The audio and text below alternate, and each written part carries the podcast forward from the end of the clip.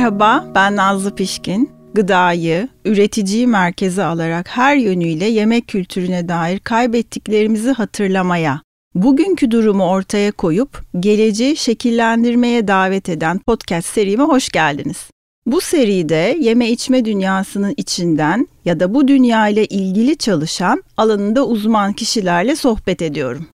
Bugünkü konuğum sevgili Maria Ekmekçioğlu, şef, restoran işletmecisi ve yazar. Hoş geldin Maria. Hoş bulduk sevgili Nazlı. Nasılsın? Çok iyiyim, çok keyifliyim. Bugün beraberiz. Evet davetimi kabul edip geldiğin için çok teşekkür ederim. Ben de çok heyecanlıyım. Biz seninle çok güzel sohbetler, kahve sohbetleri, yemek sohbetleri yapıyoruz ama bu sohbeti bugün stüdyoda yapacağız daha da heyecanlı ve kalıcı bir sohbet olacağı için çok heyecanlıyım. Tekrar teşekkür ederim geldiğin için. Ben de teşekkür ediyorum. Aynı heyecan bende de var. Şimdi biz e, ben diyeyim daha doğrusu seni 25 yıl işlettiğin Maria'nın bahçesinden yediğim güzel yemeklerin mezelerinle biliyorum, kitaplarınla biliyorum. Ayrıca dost sohbetlerimizden biliyorum.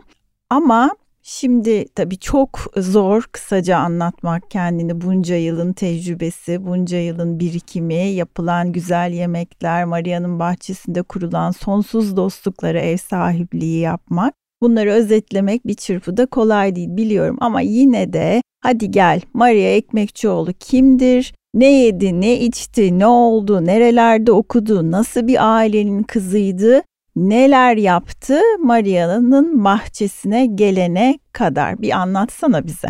Herhalde çok uzun böyle bin bir gece sürer anlatmak. Ee, ama kısacası İstanbul doğumluyum. Hı Boğaziçi Kandilli'de çok güzel bir evde sevgi dolu bir ailede e, doğdum. Anne tarafım Bizans kökenli, baba tarafımsa Safranbolulu bir ailenin çocuğu. Kandilli'de büyüdükten sonra yazlık evimiz Kandilli'deydi. Kış evimizde İstanbul'da Beyoğlu'ndaydı. Hı hı. E, Zabyo Kız Lisesi'ne gittim. Hı hı. E, oradan Selanik'e e, eğitimi tamamlamak için Selanik'e gittim. Selanik'te e, benim hep rüyalarımda dekoratörlük vardı. Hep arkadaşların evlerini dekore etmek, böyle çok güzel sahil yakınlarındaki otelleri dekore etmek hep hayalimdi ve bunun üstüne e, tahsil e, yaptım. Ama yıllar geçtikçe mutfağa karşı büyük bir sevgi oluştu bende. Çünkü aileden e, kalma bir yemek sevdası vardı. Hı hı. E, babamın işi çok farklıydı. Çünkü herkes soruyor babadan kalma bir meslek mi? Hayır babamın e, televizyon radyo fabrikası vardı. Adı Telra'ydı. E, ve ilk belki hatırlıyorsun böyle koskocaman televizyonlar vardı ahşap Üstüne böyle semen dantel konulur. Üstüne... Tüplü televizyon evet.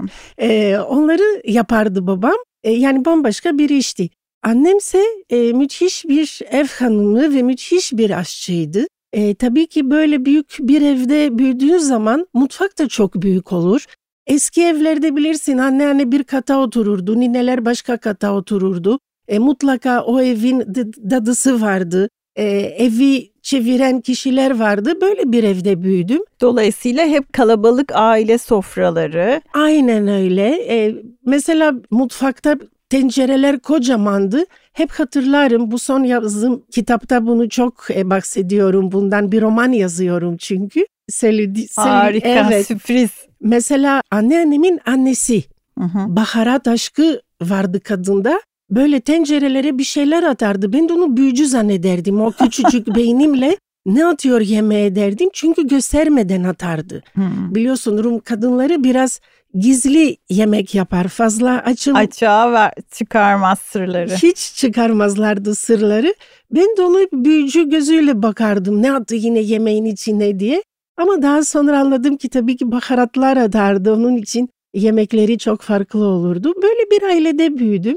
Büyüdükçe tabii aileyi kaybetmeye başladıktan sonra herkes tek tek uzun yolculuğuna e, çıkınca hasret başladı hı hı. E, kalbimde. En son abimi de kaybedince bu insanları yaşatmak için hı hı. E, kendimi yemeğe verdim. Yani yemek yapmaya başladım. Mesela annem ne severdi? Dolma, dolma yapardım. Annem ne severdi?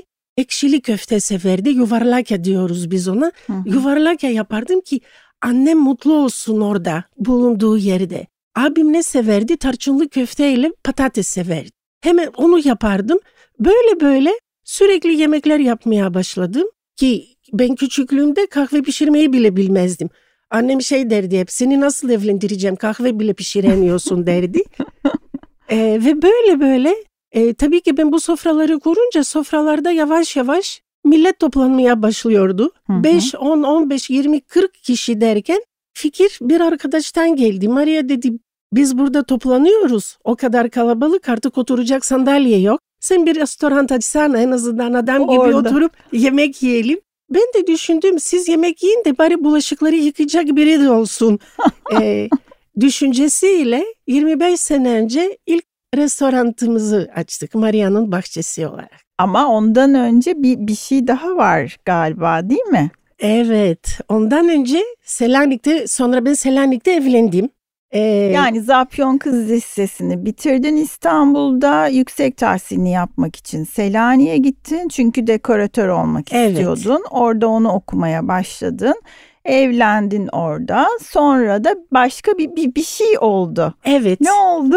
Orada bu arada bir de tabii ki çikolata sevdası var bizde. Ha. Bu çikolata sevdasından dolayı hep bir çikolatalı tatlılar bir şeyler yapıyorum.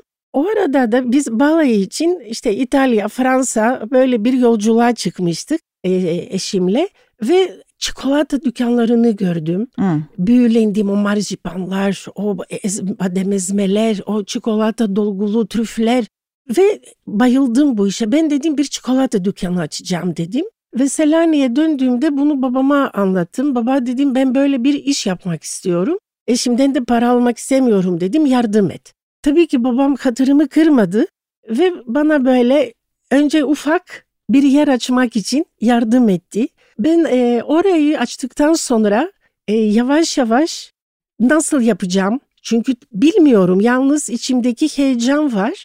Ne yapacağımızı düşünürken babam bana şey dedi. Bak kızım dedi benim bir arkadaşım var. Alexandria'dan geldi İskenderiye'den. Hı hı. Ee, adam 78 yaşındaydı.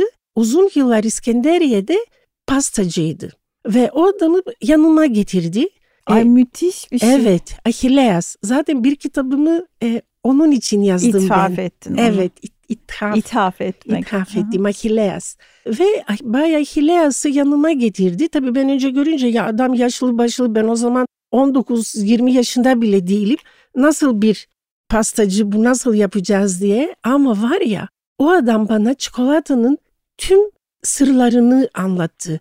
Düşün ben 20 yaşlardayken çikolatanın içine acı biber koyarak trüfler yapardım. Çeşitli baharatlar karıştırarak çikolatalar yapardım ve sonra o çikolataları ganajlar da yapardım ve işte ufak penguenler, kuşlar, Şekilli. fareller, şekiller verirdim ve birdenbire dükkan meşhur oldu. Yani o anneannenin kullandığı gizli gizli kimseye söylemeden sır gibi saklayıp koyduğu baharat çeşitleri küçükken kafana nakş olmuş. Sonra Selanik'teki çikolatacı dükkanda İskenderiye'den gelen çikolata pasta ustasının çikolata işleme maharetini ondan ele almışsın ve anneannenin baharat çeşitleri kullanmakla çikolata işleme teknikleri birleşip sende bambaşka bir şeye dönüşmüş Maria. Evet, tam bir hep büyü yapıyormuşum gibi e, gelirdi ve e, anneanneyi ve büyük anneanneyi hatırlardım. Anneannemin annesini yani. Ha anneannenin annesi. Nine evet. değil mi? Nine evet. oluyor. Ve o büyülü yemek hikayelerini artık kendim yapmaya başlamıştım. E, yavaş yavaş farklı e, şeyler yapmaya başladım o dükkanda. Çünkü dükkan gittikçe büyüdü ve bu defa yer değiştirdim ve Ayasofya Meydanı'na taşıdım pastaneyi. Selanik'teki Selanik'te. Ayasofya Meydanı. Evet, Selanik'teki Ayasofya Meydanı'nda ve orada devam ettim. Daha sonra meyveler doldurmaya başladım.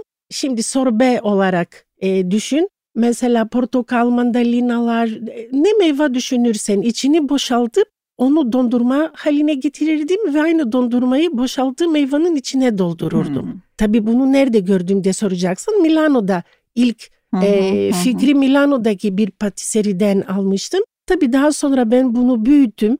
İtalya'ya gittik yeniden. İtalya'da bu defa Catabrica ve Carpiciani dondurma makineleri, pastörizatörler, homojen e, sütü homojen yapan hı hı. makineler. En sonunda artık 5 dakikada 11 litre dondurma veren makineler e, almıştık ve tam böyle ufak bir atölye veya büyük bir atölye bilmiyorum nasıl söyleyeceğimi. O zaman Selanik'te dondurma dükkanı yoktu. Yani Selanik'teki dükkan çikolatacı olarak başladı. Sonra sorba ve dondurmanın da servis edildiği bir patiseri, patiseri. tatlıcı dükkanı gibi bir ee, hale. Ama yalnız çikolata ve dondurmalı Dondurma. meyveler vardı. Mesela karpuzu alırdık, boşaltırdım. Karpuzu dondurma yapardım. Karpuzun içine yine doldurur.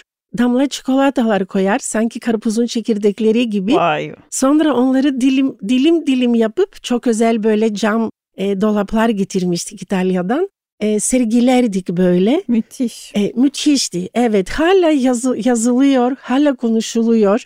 Adı neydi oranın Maria? Ruby. Ruby. E, ve çok enteresan bir anım var. Bir pasta yapmıştım. Çünkü Mayıs ayından itibaren kuyruklar oluşurdu. Ve öyle bir olay vardı ki yıllar sonra benim Etiler'deki restorantımda bir çift e, gelmişti. Türk iki genç yemek yiyorlar ve evlilik yıl dönümleri. Ve ben onlara bir pasta yap. Çünkü herkes bilir yani e, müdavim olan herkes bilir ki pasta ve tatlıları restoranda hep ben yapardım. Onlara bir pasta götürdüm. E işte evlilik kutlamak, e, kutlamak için. için. Pastayı yedikten sonra şey dedi bana adam. Ah diyor ne anılar yaşattı bu pasta bana. Yıllar önce Selanik'te biz bu lezzette bir tatlı yemiştik dedi. Ah, ah, ah. Ben şok oldum. Neydi dükkanın adı dedim. Ruby dedi. Ay. Siz ne yapıyordunuz ki Selanik'te o yıllarda dedim. Biz dedi tıp okuyorduk dedi Selanik'te ve biz dedi sizden tatlı almak için çikolata veya dondurma kuyruklara girerdik dedi ve o kuyrukların birinde şimdiki eşimle tanıştım dedi. Ay, müthiş bir hikaye Maria. Bu adama dediğim ki anı defterimi götürdüm. Restorantımızın anı defterleri var ya hemen yaz bu hikayeyi dedim. Burada dursun bu hikaye. Ve çok duygulan, duygulandırdı, duygulandığım bir gün olmuştu o.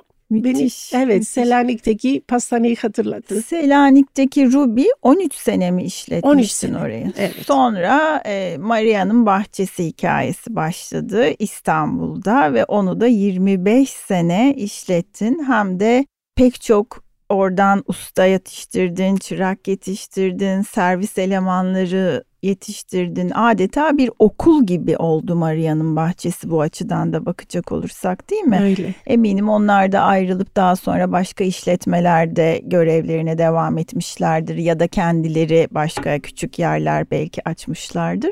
E, sadece 25 sene biraz önce anlattığın gibi güzel anıların yaşandığı bir mekan ya da nefis lezzetlerin daima yendiği bir yer değil. Aynı zamanda sektöre nitelikli eleman yetiştiren bir tırnak içinde okul görevi de görmüştü Maria'nın bahçesi. 2022 e, yılında da ani bir kararla Maria'nın bahçesini sattım.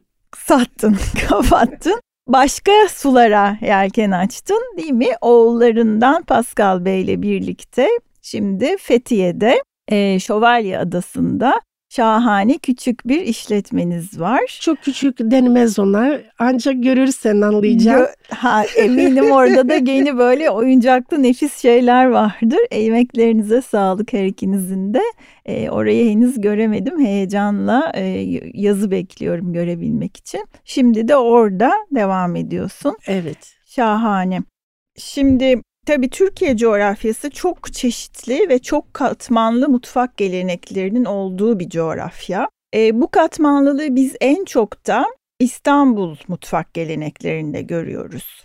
İstanbul'da çok kültürlü ve çok katmanlı olan mutfak yapısı, Anadolu'da var olan yine çok kültürlü ve çok katmanlı mutfak yapısından farklılıklar arz ettiği gibi yakın coğrafyamızdaki benzer çok kültürlü mutfaklardan da farklılık arz eden bir durum var. Yani İstanbul mutfağının hem Anadolu'daki çok kültürlü mutfaklardan hem de yakın coğrafyadaki mutfaklardan farklılıkları var. Sen Maria'nın bahçesinde bu İstanbul mutfağını senin de ailenin dahil olduğu e, İstanbul Rum mutfağı geleneğini çok iyi yansıtıyordun. İstanbul Rum mutfağı denince biz ne anlamalıyız Maria? Hangi yemekleri, hangi baharat çeşitlerini, hangi sofraları, hangi bayram yemeklerini, neler aklımıza gelmeli? Tabii ki dinamik bir yapı yani zaman içinde değişen bir yapı başka mutfaklar olduğu da olduğu gibi. Ama kısaca bize bahseder misin? Biz İstanbul Rum mutfağı dediğimizde Anadolu'daki Rum mutfağından ayırt edebileceğimiz şeyler neler olabilir? Farklı bir mutfak. İstanbul Rum mutfağıyla Anadolu mutfağı tabii ki farklı. Çünkü Anadolu'da var olup İstanbul'da olmayan veya İstanbul'da var olup Anadolu'da bulunmayan ürünler var. Malzemeler. Ee, ama emin ol ki bütün mutfaklar değişebilir ama Rum mutfağı asla değişmiyor. Yazılmayan kurallar var. Var, var ya böyle Evet. E, mesela kanun kanun düşün. Kanunlar böyle kitaplarda yazılı değil mi? Öğreniliyor, e, yazılıyor ve devam eden kanunlar var. Rum mutfağındaki kanunlar yazılmamış olabilir ama herkesin DNA'sinde var. DNA'sında. DNA'sında var ve e, değişmeyen kurallar bunlar. Ve bu mutfakla oynamak yasaktır. Ben bazen oynuyorum, herkes bana düşman oluyor. Bir de tele, yani televizyon programı yapıyorum, bir şey yapıyorum. Aa ertesi gün telefonlar, niye bunu öyle yaptın? İşte dolmanın içine İstanbullular fıstık koymazlar, kuru üzüm koymazlar. Yalnız bol soğan, pirinç, dereotu veya taze nane konulacak Hı hı. o kadar. Ve zeytinyağı bol bol ve limon. Ben dolmalık fıstık kuru üzüm koyuyorum. E, bunu da niye yapıyorum? Bazen anneme ters e, düşeyim diye karakter olarak. Ana kız çekişmesi. Evet o kaldı tabii bende. Hale koyuyorum ama.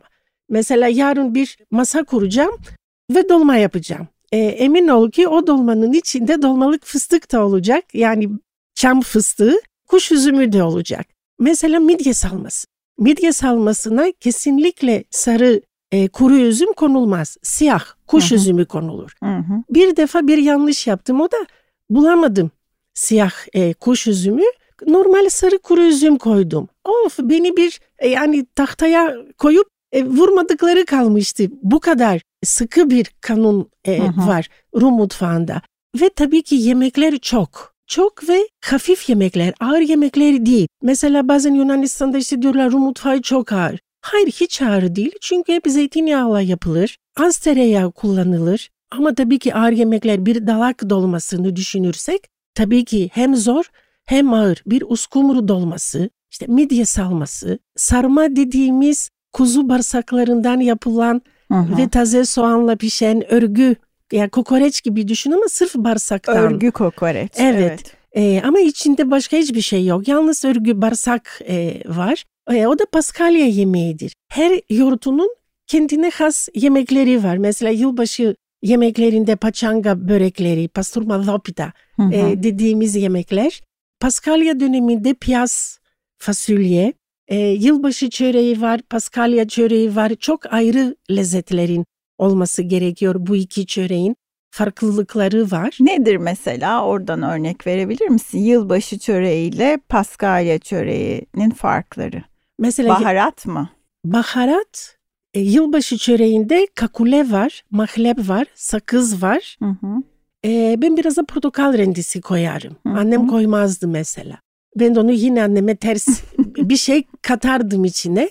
Ama mesela kesinlikle tarçın veya başka bir baharat asla konulmaz. Bu bir kanundur. Hı hı. Ama yılbaşı çöreği şey olur, Ufalanır mı? ufalanır. Böyle e, paskalya çöreği gibi tel tel Uzamaz. e, uzamaz. Açma gibi mesela. Paskalya çöreği tel tel uzaması gerekiyor ve pufidik olması gerekiyor. Ama yılbaşı çöreği açma gibi ve böyle pufidik olmaması gerekiyor. O biraz açma açma var ya yağlı Evet. aç, e, e, yağlı açma değil onun adı.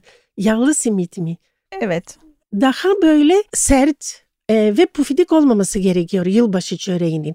Farklar e, bunlardır. Paskalya çöreğinde mesela e, mastiha yani sakız Sakız. e, ağırlıklı, badem, içinde yine e, mahlep var. E, ama dediğim gibi malzeme tarifleri çok farklı, Farklı. oluyor. Peki E, bunları tabii sen hep kendi restoranlarında yaptığın yemeklerde uyguluyordun. Hem damaklarda bir şenlik hem de eski tariflerin gündeme gelmesi, hatırlanmasını sağlıyordun böylece. Şimdi bu birikim meselesi tabii. Hem yani o küçükken kocaman bir ailede ninelerle, anneyle, onlarınla birlikte yaşamak, onların kurduğu sofralarda hem gözü hem damağı hem zihni eğitmekle ilgili hem de üniversite için gittiğin ve sonrasında iş seyahatleri için gittiğin, Avrupa'da gördüğün, tattığın, yediğin lezzetlerle kendini geliştirmenle ilgili bir şey. Yani aslında gastronomi dediğimiz, yemek kültürü dediğimiz şey daimi bir eğitim değil mi? Ben öyle düşünüyorum. Sürekli. Sürekli bir keşif, sürekli bir eğitim, sürekli yeni tatları anlamaya, yeni teknikleri öğrenmeye yönelik bir çaba gerektiriyor. Ki iyi bir şef olmanın da temelinde herhalde temel gereklerinden bir tanesi de bu daimi merak ve keşfi eğitimle beslemek herhalde. Sürekli okumak lazım. Sürekli yeni kitaplar, yeni e, pişirme tarzları. Bu hiçbir zaman bitmeyen yani nasıl bir doktor her gün yeni çıkan kitapları veya bir avukat nasıl takip ediyorsa aşçılık da öyle bir şey. Evet. Sürekli kitap okumak, e, pişirme yöntemleri, bilgi sahibi e, olmak çünkü aşçılık esasında çok zor bir meslek. Evet. İçinde çok daha farklı meslekleri barındırıyor. Çünkü insanın sağlığına hitap ediyor. Hem sağlığına hem lezzet çok çok katmanlı, çok girift Evet. e, bir, bir iş. Gezi de tabii ki yani hem kitaplarda okumak hem biraz önce bahsettiğin gibi gezip görüp araştırmak. Sen bu birikimlerini müthiş bir televizyon programıyla da herkese aktardın. Yunanistan'da yayınlanmış olan çok uzun e, yıllarca yayınlanmış olan 100 küsür program 110 e, Evet. kadar yanılmıyorsam bölüm çekmiş olduğun İstanbul'dan Anadolu'ya. Anadolu'ya adlı e, Yunanca bir televizyon programım var. Şimdi Yunanistan haricinde Amerika Birleşik Devletleri, Kanada, Belçika gibi başka ülkelerde de halen yayınlanmakta Avustralya. olan bir televizyon programı. Bu programda da hem İstanbul'un hem de Anadolu'nun farklı illerindeki gastronomi kültürümüzü, yemek kültürümüzü yurt dışına, yurt dışındaki izleyicilere, Türk gastronomisine ilgi duyanların izleyebileceği bir dil ve kurguyla anlattığın bir yapıtın bu. Biraz onu anlatır mısın Maria? Ee, bunu şu yüzden önemsiyorum. Gastro diplomasi bugünlerde çok konuşulan bir konu. Yani yemek kültürünün kültürler arası çeşitli faaliyetlerle anlatılması, başka kültürlere kendimizi anlatabilmek için yemek kültürümüzü, gastronomimizi farklı etkinliklerle bu diplomatik e, yemekler olabilir, televizyon programları olabilir, festivaller olabilir, yayınlar olabilir. Bu gibi araçlarla kültürler arası gastronomi çalışmaları çok konuşulan şeyler. Sen bunu yıllarca önce yaptın 110 küsür bölümle. Sana peki ne kattı bu Maria? Yani bizim mutfağımızı Batılılara anlatmak için müthiş bir e, çalışma bu ama sana ne kattı? Yani biraz önceki soruyla bağlantılı olarak düşünebiliriz belki bunu. Bu programı çekerken Anadolu'yu karış karış gezmek hiç kolay bir şey değil. Oradan sen de herhalde kendi restoranın için de beslenmişsindir değil mi? En önemlisi oydu çünkü program İstanbul'dan başladı. Önce 50 bölüm İstanbul'u çektik. 50 bölüm Evet. İstanbul. Yani Sarıyer'den tut Kurtuluş, Şişli, Etiler, Feriköy, Bebek, Arnavutköy, Beyoğlu'nun ara sokakları, Kapalı Çarşı, Mısır Çarşı, İstanbul'un her köşesi. Sonra Şile'ye gittik, Kilyos'a gittik, Belgrad ormanlarına gittik. Her yerde çekim yaptık. Dolmabahçe Sarayı'nda, Topkapı Sarayı'nı bizi mutfak bölümünü Hı hı. bir saatliğini e, kapatıp turist almadılar o gün ve Topkapı Sarayı'nın o güzel mutfak ve şerbet. Mesela insanlarda çok aklına kaldı o. Sırf şerbet için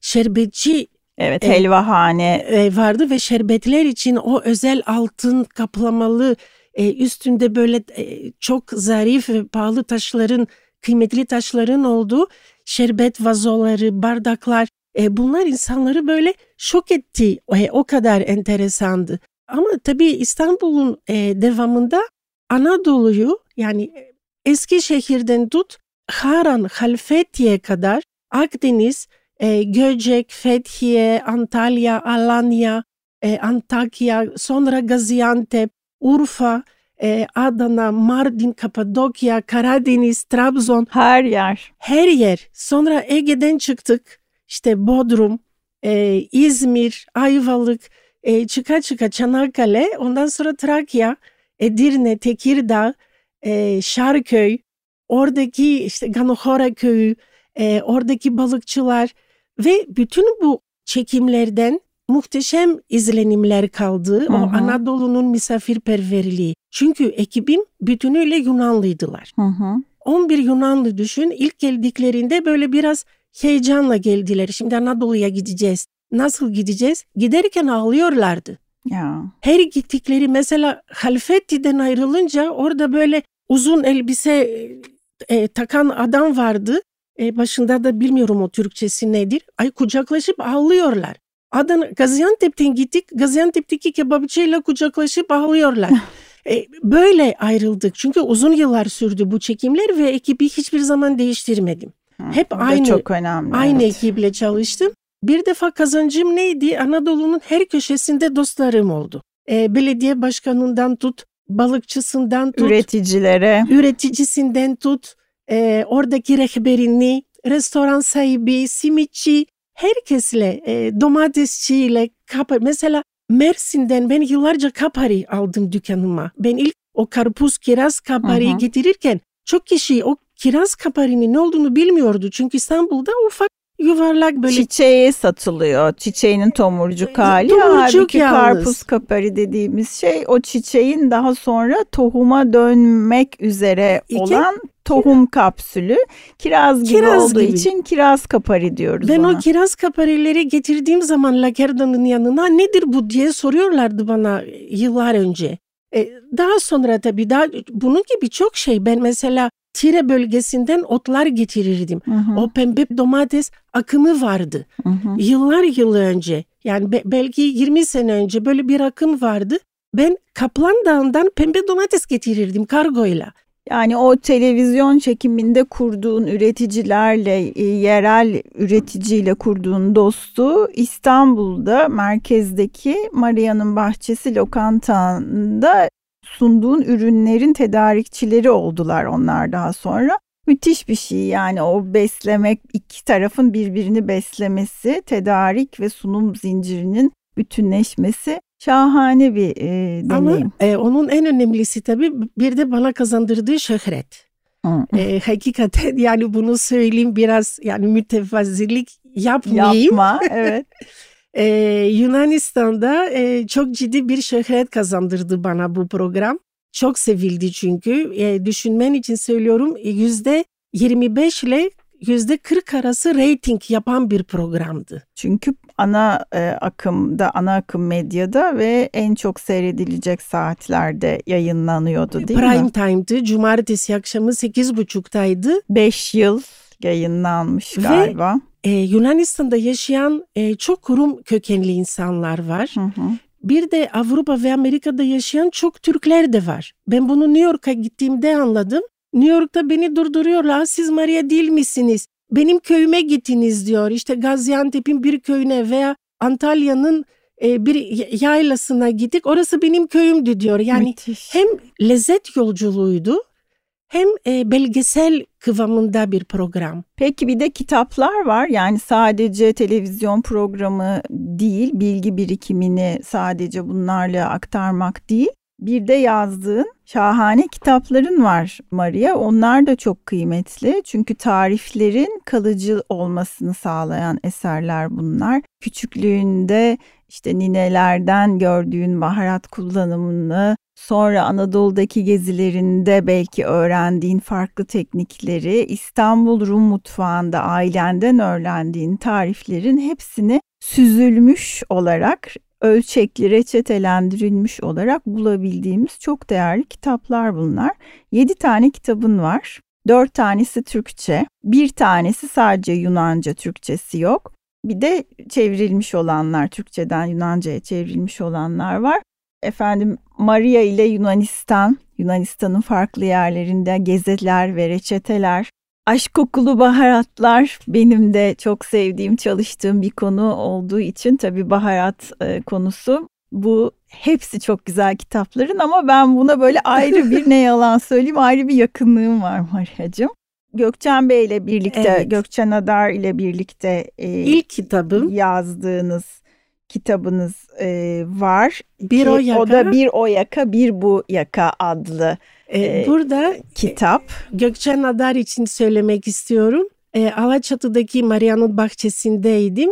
Ee, Gökçen Adar'ın evi bana çok yakındı. Evet. Sabahları kahve içerdik veya pazarda buluşurduk. Maria bu yemekleri kitap yap derdi. Ya benim nerede o zaman üç oğul, üç çocuk büyütüyorum. Üç oğlum var. Restoranlar üç tane. Biri İstanbul'da iki tanesi Alaçatı'da. Öyle bir vakit mi var ee, Gökçen Bey derdim ona. Her gün gelir zorlardı beni. Hadi Maria yaz, hadi Maria yaz diye diye artık ondan kurtulmak için beraber yazalım. Beraber yazalım bari dedim. Belki kurtulurum. Ama onun zoruyla Gökçen Adar'ı burada anmadan yapamam. Evet. Ee, evet sağ olsun müthiş bir dost. Ee, onun zoruyla ilk kitabı yazdım. Ortak yazdık. Ben Yunan yemeklerini yazdım. O da Türk yemeklerini yazdı. Bir o yaka bir bu yaka ve hemen Yunanca'ya da çevrildi. Hı hı. E, kitabı e, bulup hemen istediler bizden. Ondan sonra da devamı geldi. Sevgili Gökçen Adar'ı da burada almış olalım. İnşallah onu da belki bu, bu programda ileride ağırlama fırsatı bulabilirim. Şimdi Maria'cığım benim bir adetim var bu programda. 3N diye sorularım var. Her konuğuma soruyorum.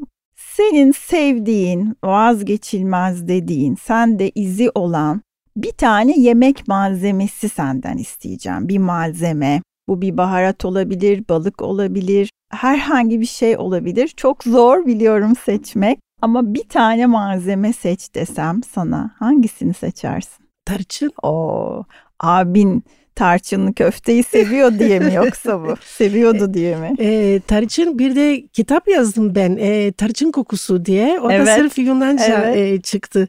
Tarçını seviyorum. Çünkü tarçın enteresan bir malzemedir ve tarçını biliyorsun Hipokrates ve Dioskurides bile tarçının e, sağlığımıza faydalarını, kalbe, beyne, mideye faydalarını anlattı. Tabii ki Seylan tarçını için her zaman konuşuyoruz. E, ve tarçın bir de beyni, kalbi canlandırıyor. Enteresan özellikleri var tarçının.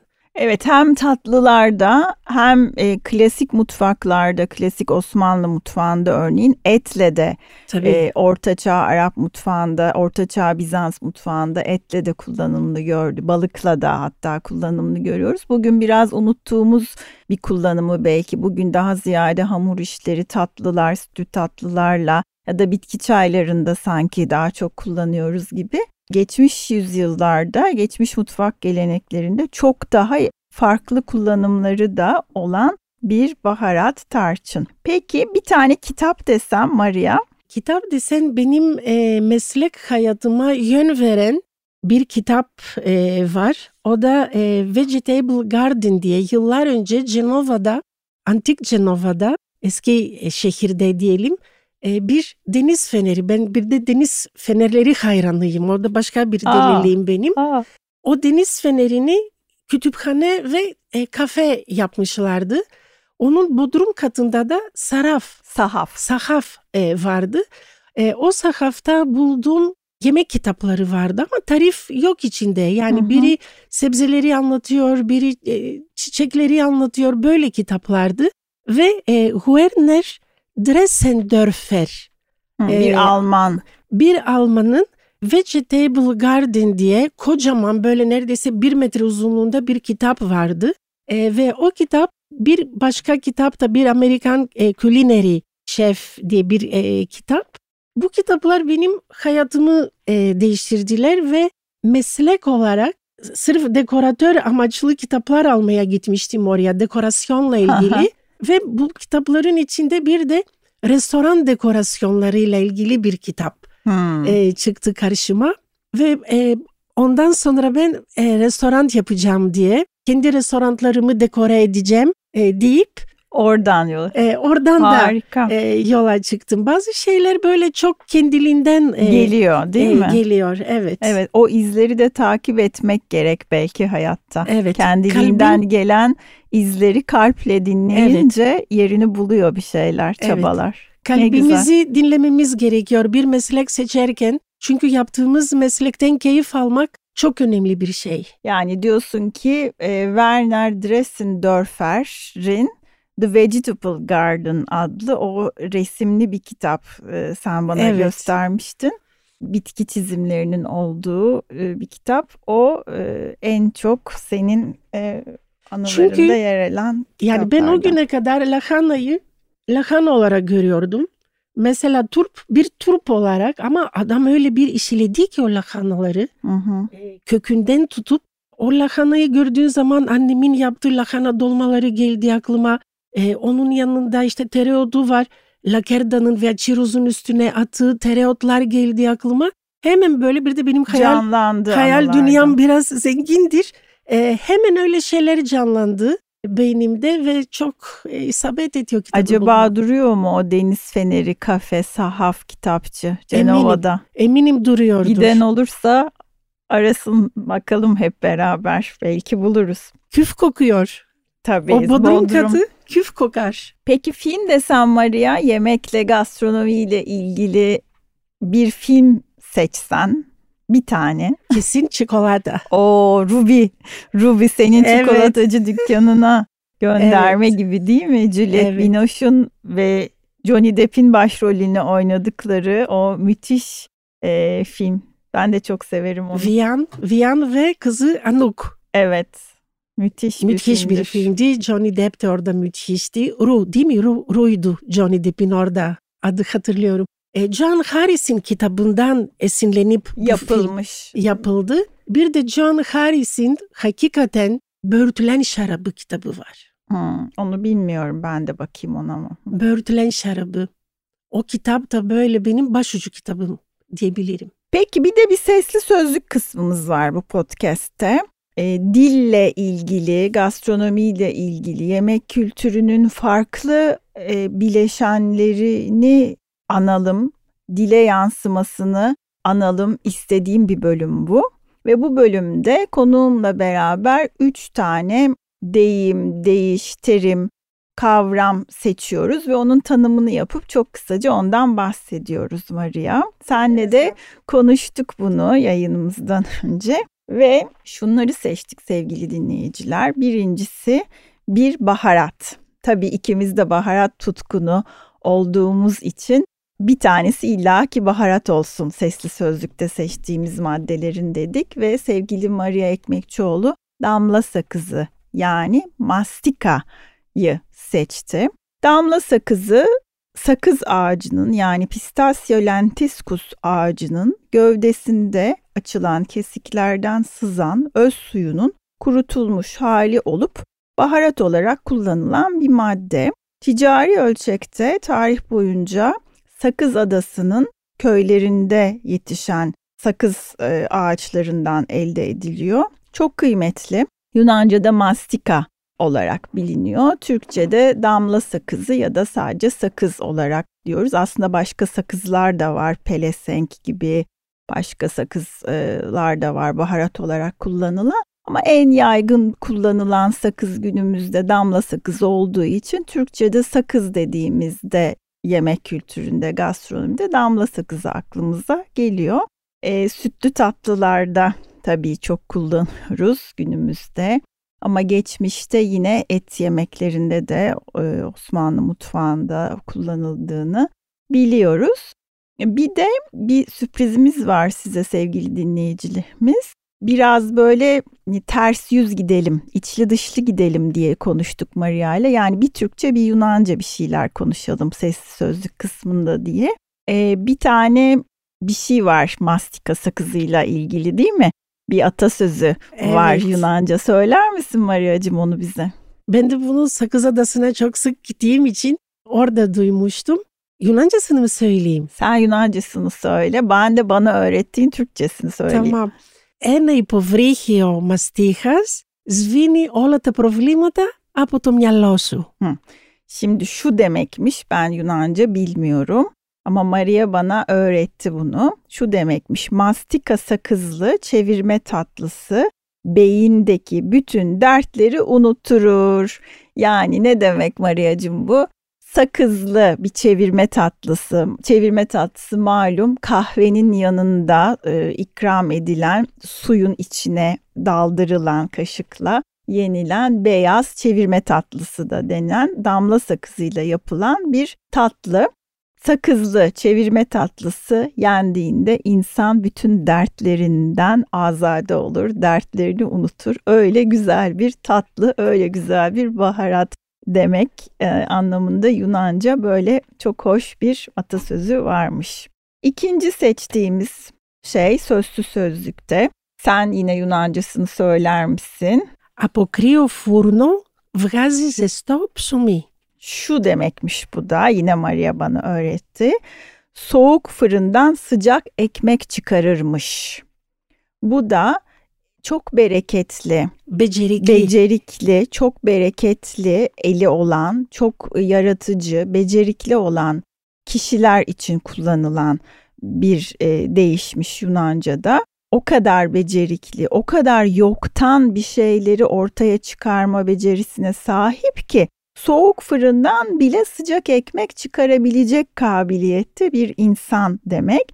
Tam tabii ki böyle olmasa da bu bana şeyi hatırlattı Maria'cığım. Türkçe'de de şöyle bir şey var ya çobanın gönlü olursa tekeden çelem, teleme çalar ya da işte bunun başka versiyonları da var. Çobanın gönlü olunca tekeden yağ çıkartır, tekeden süt çıkartır gibi şeyler. Yani olmayacak şeyi e, eğer canı yapmak isterse o zaman yapabilir birisi e, anlamında böyle benzer e, anlamda bir, bir şey var Türkçe'de de. Üçüncü seçtiğimiz atasözü yine Yunancasını sen söyler misin Maria'cığım? Όποιος δεν θέλει να ζυμώσει 40 χρόνια koskinizi. Bu da şu demekmiş hamur açmak istemeyen 40 sene un elermiş. Çok hoşuma gitti bu benim. Hamur açmak istemeyen 40 sene un elermiş. Yani bir şeye gönlünüz yoksa ya bu biraz öncekinin aslında tersi gibi, biraz önceki de atasözünün tersi gibi. Yani bir şey yapmak istemiyorsanız gönlünüz yoksa o zaman 40 dereden su getirmek gibi bir şey. Oynamaya gönlü olmayanın ya yerim dar ya yenim dar dermiş ya da oynamayı bilmeyen gelin yerim dar dermişe benzeyen e, bir şey.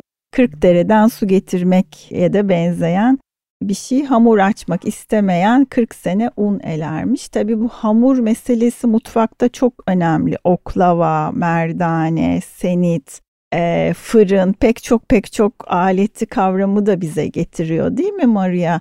Hamur, oklava, kadın, mutfak başka başka evet. çağrışımları da e, olan bir yere götürüyor bizi aslında bu atasözü. Çağrışımları çok çünkü e, hamur her mutfakta hele bizim Ege'nin iki yakasının mutfağında var olan çok önemli bir lezzet, evet. bir yemek diyelim hamur işleri ve çok e, Yunanistan'ın ve Anadolu'nun köylerinde aynı böreklere rastlayabiliyoruz. Hı hı hı. Çeşitli bazı isimler bile mesela samsa gibi samusa Yunanca'da samsa Türkçe'de ve aynı hamur. Bütün bunlar da bir oklava işi için. Bir de oklava işi biraz da kadın işi olduğu için kadın da e, zor dönemlerde yaşadığı için e, aynı zamanda oklava ile kendini koruyabilir pozisyonu da e, kullanabilir. e, her eve bir oklava lazımdır veya her mutfakta bir oklava e, her türlü e, kabadayılık olayı için e, lazım olabiliyor. Maria'cığım e, biz eli oklavalılardan olmayalım. Oklavayı güzel hamur işlerini yapmak için kullanalım ama tabii ki kendi haklarımızı da her daim savunacak her türlü donanımımıza sahip olalım. Gençlere de bunu e, tavsiye ediyorsun e, herhalde. Çok keyifli bir sohbet oldu benim için. Her zaman seninle zaten sohbet etmek çok e, öğretici ve zevkli oluyor. Umarım dinleyicilerimiz de çok zevkle dinleyeceklerdir, bu sohbetimizi dinlemişlerdir. Çok teşekkür ediyorum Maria. Sohbetin tadına doyum olmaz. Başka sohbetlerde de tekrar görüşmek, e, seni tekrar dinlemek dileğiyle. Çok çok teşekkürler geldiğin için. Ben de teşekkür ediyorum. Çok keyif aldım. Anılara daldım. Eskileri hatırladım. Yeni olaylar içinde hemen hayal kurmaya da başladım diyebilirim. Çok güzel. Çok teşekkürler.